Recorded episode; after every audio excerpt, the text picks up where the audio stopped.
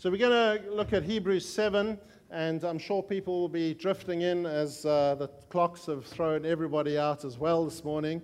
Never mind different seats and things. But I was thinking, uh, you know, it takes so much time to actually read the whole chapter, but there's something so powerful, obviously, as we read publicly um, the Word of God. So I wanted to actually just read through the whole, the whole chapter. So if you'll uh, bear with me, really focus in on God, let Him speak to you even as we just read His Word. There's so much power in it. So I'm actually going to start from, sorry, from the end of chapter 6, uh, verse 19 says, We have this hope as an anchor for the soul, firm and secure. It enters the inner sanctuary behind the curtain where our forerunner, Jesus, has entered on our behalf. He has become a high priest forever in the order of Melchizedek. This Melchizedek was king of Salem and priest of God Most High. He met Abraham returning from the defeat of the kings and blessed him. And Abraham gave him a tenth of everything. First, the name Melchizedek means king of righteousness. Then also, king of Salem means king of peace without father or mother, without genealogy, without beginning of days or end of life, resembling the Son of God, he remains a priest forever. Just think how great he was. Even the patriarch Abraham gave him a tenth of the plunder. Now, the law requires the descendants of Levi who become priests to collect a tenth from the people, that is, from their fellow Israelites, even though they also are descended from Abraham. This man, however, did not trace his descent from Levi, yet he collected a tenth from Abraham and blessed him who had the promises. And without doubt, the lesser is blessed by the greater. In the one case, the tenth is collected by people who die, but in the other case, by him who is declared to be living. One might even say that Levi, who collects the tenth, paid the tenth through Abraham, because when Melchizedek met Abraham, Levi was still in the body of his ancestor. If perfection could have been attained through the Levitical priesthood, and indeed the law given to the people established that priesthood, why was there still need for another priest to come, one in the order of Melchizedek, not in the order of Aaron? For when the priesthood is changed, the law must be changed also. He of whom these things are said belonged to a different tribe, and no one from that tribe has ever served at the altar. For it is clear that our Lord descended from Judah, and in regard to that tribe, Moses said nothing about priests. And what we have said is even more clear if another priest like Melchizedek appears, one who has become a priest, not on the basis of a regulation as to his ancestry but on the basis of the power of an indestructible life. For it is declared, You are a priest forever in the order of Melchizedek. The former regulation is set aside because it was weak and useless. For the law made nothing perfect, and a better hope is introduced by which we draw near to God. And it was not without an oath. Others became priests without any oath but he became a priest with an oath when God said to him, The Lord has sworn and will not change his mind. You are a priest forever. Because of this oath, Jesus has become the guarantor of a better covenant. Now, there have been many of those priests since death prevented them from continuing in office. But because Jesus lives forever, he has a permanent priesthood. Therefore, he is able to save completely those who come to God through him, because he always lives to intercede for them. Such a high priest truly meets our need, one who is holy, blameless, pure, set apart from sinners, exalted above the heavens. Unlike the other high priests, he does not need to offer sacrifices day after day, first for his own sins and then for the sins of the people. He sacrificed for their sins once for all when he offered himself. For the law appoints as high priests men in all their weakness, but the oath which came after the law appointed the Son who has been made perfect forever. There's so much awesome revelation in those uh, few lines, really, in that amazing chapter. And we're actually halfway, or just over halfway, through the book of Hebrews. Uh, there are 13 chapters. We're in chapter 7. And I want to remind you that we're doing this book of Hebrews because we're considering who is this man? Who is this man, Jesus? Who is he that we uh, worship, that we adore? Who is this man? And we're also looking at the fact that Jesus is better than everything. He is better than everything. And we see that this book is a calling to its readers to persevere and press on in God's promises. Their lives have changed. Their lives are now about Jesus, who is better than any other foundation, better than any other purpose, better than any other hope. And Jesus brings us and them, the, who the writer was writing to, into a whole new life that is centered on this person, Jesus. Centered on this person, Jesus. And Jesus brings us into the church, this brotherhood and sisterhood that is meant to fill our lives. So, this book is an encouragement to persevere. It's also a warning. It's got many warnings in this book. We see warnings against drifting away from God. We see warnings against unbelief. And we need to really heed these warnings. Warnings are actually love being poured out. God gives us warnings because He loves us, because He wants to bring us back into focusing on the correct thing. He wants us to make sure that the main thing is the main thing. And so He warns us again and again. And this book is full of warnings. Those warnings are done in love. It's like when someone's about to go over a cliff and we say, Stop, there's a cliff there. We do that because we don't want the person to go over the cliff and die. And warnings are about God showing us love. And his warnings to us through this book need to be heeded. He warns us that we are to grasp that we are called to so much more because of who Jesus is. This Jesus who is better than everything. He warns us to focus on Him and Him alone. He warns us that actually our best life is lived in Jesus Christ. It is better than any life that the Northern Beaches has to offer. Actually, our life in Jesus is so much more, so much better than anything that this wonderful, beautiful Northern Beaches lifestyle has to offer. And we need to heed this challenge because we are called to be a people of faith. Excuse me. We're called to be a people of faith, a people that are born again. We are born again. We're not just added onto when we become Christians. We're not just reshaped when we become Christians, but we are actually done away with and born again. As Christians, we come into something radically new. We are totally different. And the question to us again and again has to be do our lives reflect this? Is that what our lives, church, look like? Do our lives reflect the truth of who we are in Christ? We're meant to look like Christ ourselves. We're called to imitate his great example.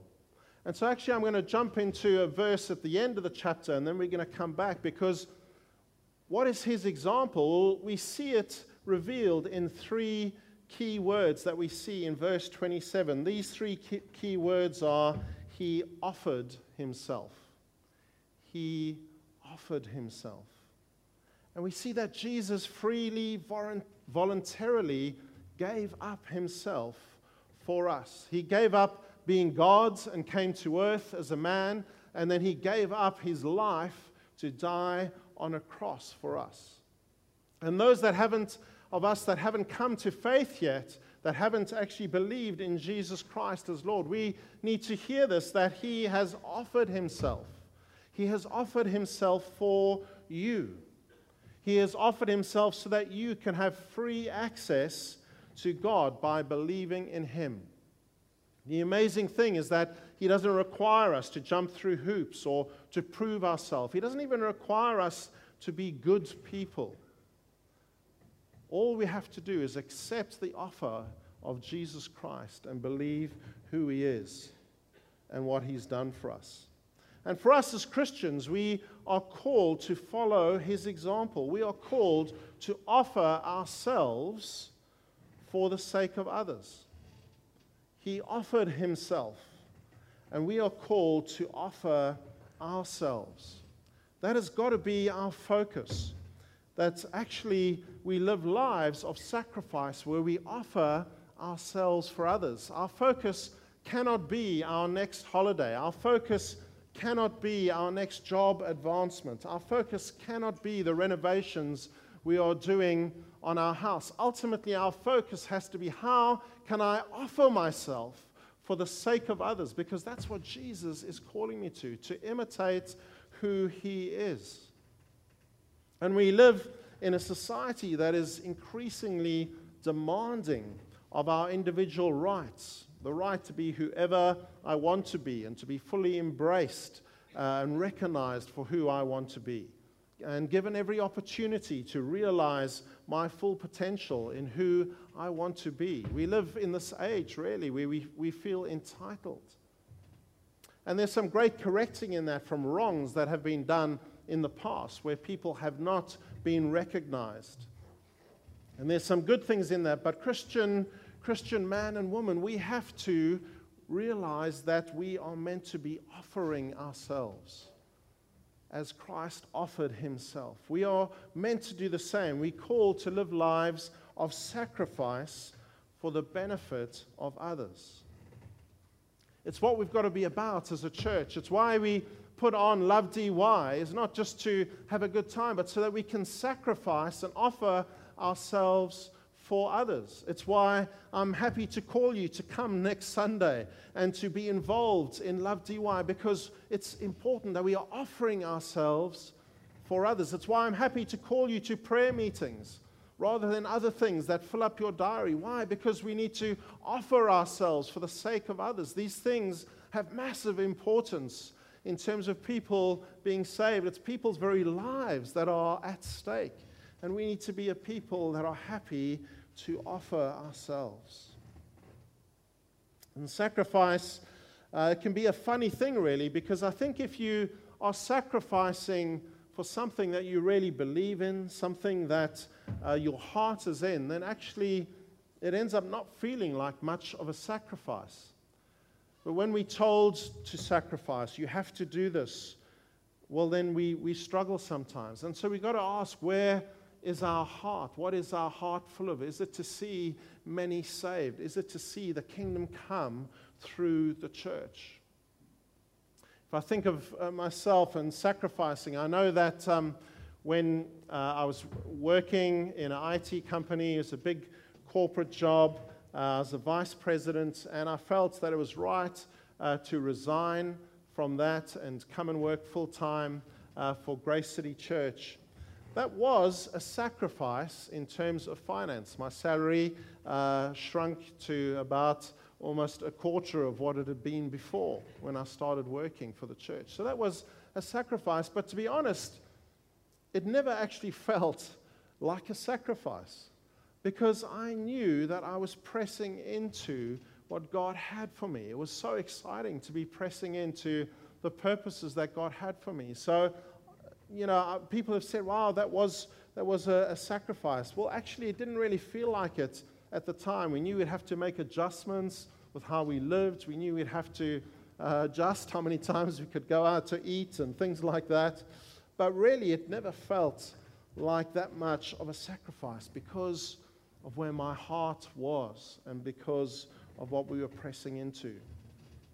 So, where is your heart? Are we in a place that we can follow Jesus who offered himself. Let's jump back, though, to look at more of Hebrews 7 because we often take for granted what we have in Christ, and that can dull us. It's, it makes us not realize what we have and what we have been given and what we are living for. So, as we look at this chapter 7, we see a lot about this guy, Melchizedek this guy Melchizedek. And the writer talks about him, introduces him. At the end of chapter 6, he says that he, that's Jesus, has become a high priest forever in the order of Melchizedek. And Mel, old Mel, instead of saying Melchizedek, he's mentioned actually only twice in the Bible in Genesis 14, 18 to 20, which is where he interacts with, with Abraham, and then Psalm 110, verse 4. There are just two mentions of him, two mentions of him in the Bible. What the writer is actually doing here is actually he's using Melchizedek as a type for Christ. So he's using Mel as a type for Christ. The author is using actually not only what is said about him, but also what isn't said about him. So he's, he's actually taking what isn't said about him and using that. So to quote one commentary, F.F. F. Bruce says this about Melchizedek. Melchizedek, he says, he appears as a living man, king of Salem, and priest of God Most High, and as such, he disappears. So that's how he appears. Suddenly in Genesis is this king of Salem, and after two verses, he disappears, and he's still king of Salem. Obviously, he was a real person that lived and died.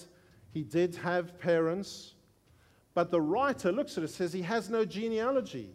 He, he just existed. He's always been there because he just takes the writing and says, Well, when we see him, there he is. He's king of Salem. And when we don't hear about him anymore, there he's king of Salem. He uses him as a type of Christ. So it's not that he had lived forever, but it's how the writer is using him as this type, this example of Christ. So, what do we need to learn from old Mel? Well, a few things. Let me list them. Firstly, his name means King of Righteousness and King of Peace, as we read. We see also that he was both a priest and a king. He was king and priest. We see that he is without beginning or end as a priest forever. We see also that he is greater than Abraham because Abraham tithed to him and Abraham was blessed by him. So the writer's saying you tithe to the one who's greater and you are blessed by the one who's greater. So he was greater than Abraham. This implies that his priesthood was greater than the Levitical priesthood that came about through Abraham. So through Abraham, when Moses established, uh, brought the law down from the mountain and established the priesthood, he said the tribe of Levi, so this is Abraham's ancestor, uh, Abraham's um, descendants, thank you is the word I wanted. Uh, Abraham's descendants, uh, Levi, one of those descendants, his tribe uh, was to be those that would serve as priests.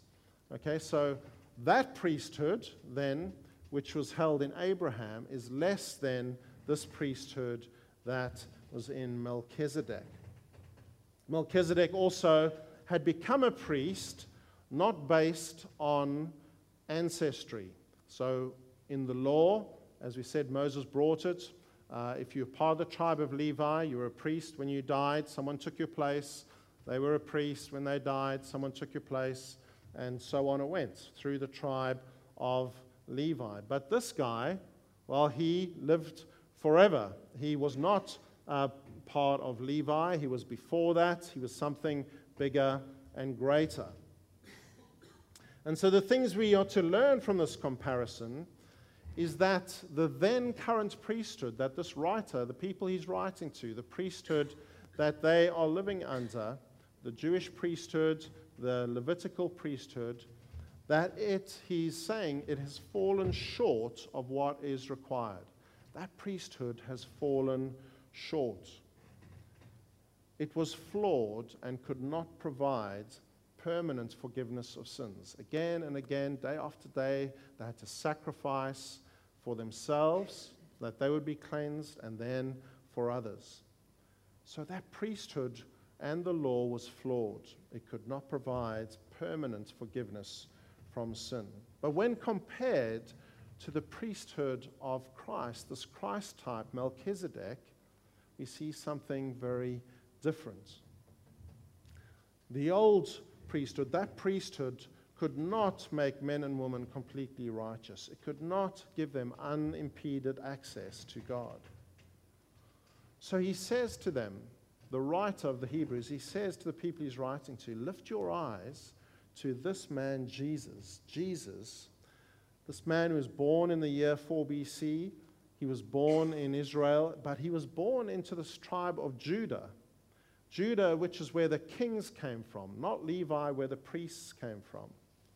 So he's a different type of priest altogether, a totally different type of priest. He did not follow in um, the house of Levi, did not follow in that priesthood. He's a totally different type of priest. He is in the order of Melchizedek, this totally different type of priest king that lived forever. So that is why he's drawing this big dis- distinction, saying Christ is of a totally different type of priesthood, and we need to look to him. Christ is not the temporary solution that the Levitical priesthood provided.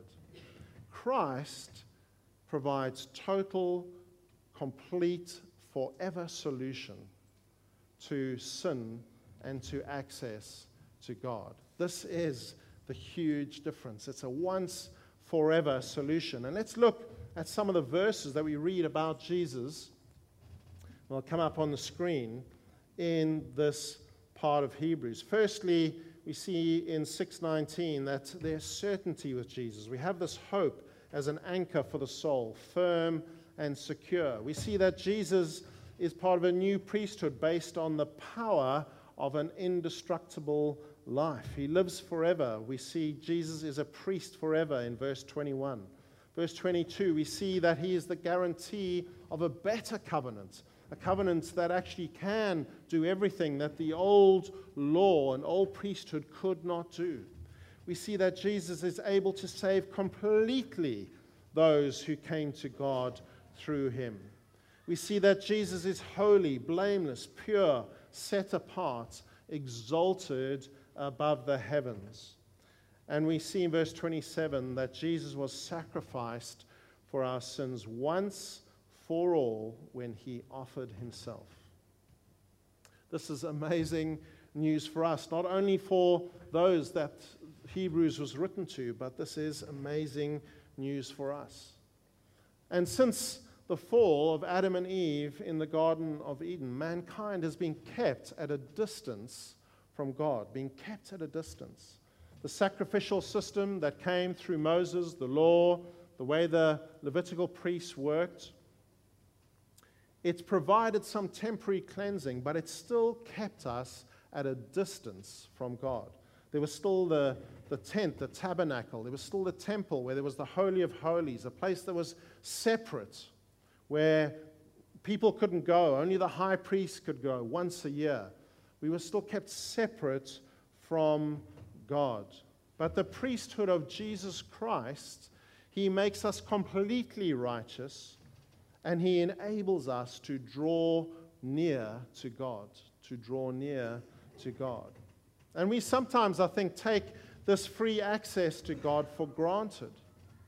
We take it for granted, but it's an incredible privilege. We see in verse 25, it says, Therefore, he is able to save completely those who come to God through him because he always lives to intercede for them. One of the commentators, F.F. Bruce, says, He lives eternally, etern- eternally engaged to bless and protect those who have committed themselves to him. The way of approach to God through him is a way which is always open. A way which is always open. And this is the incredible thing is that Jesus, our high priest, he ensures our never failing acceptance before God. Never failing acceptance before God. And this picture in verse 25 of Jesus interceding or as a mediator before God, I think sometimes we think of it in the wrong way. Our picture can be that he's standing before God pleading our cause in tears before a reluctant God. Sometimes I think that's our picture, but that is not the case. The picture is of an enthroned priest king asking what he will from a father who always hears and always grants his request. That is the picture of Jesus always interceding for us so that we have never failing acceptance before God. Never failing. There's so many things that fail. Everything in this world fails. Actually, I, I was having a look at what machines have lasted that haven't failed. And you may be interested to, to know that there's a computer in Japan that has apparently been working since 1958. Uh, with some minor improvements, it said, to keep it going. But anyway, since 1958. There is also a light bulb in California, in a fire station uh, in California, that has apparently been illuminated for 117 years. Since 1901, it's been going. Better than any LED light bulbs. Maybe you should get one of those for your household.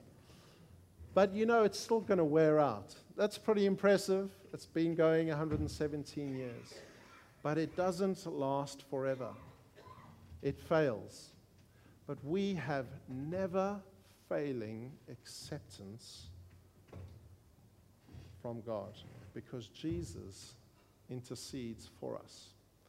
You need to let that sink in. You know, that means on your worst day,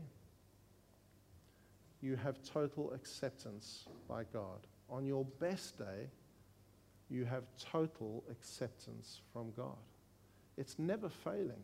What Jesus has done is never, ever failing. We have total acceptance again and again and again day after day. Excuse me, no matter what's been going on in your life, no matter what you've been struggling with, no matter what addictions you're coping with, if you've given your life to Jesus Christ, you can come into his presence again and again and know know being washed clean again and again. This is the amazing wonder of the gospel that we have never failing acceptance before God.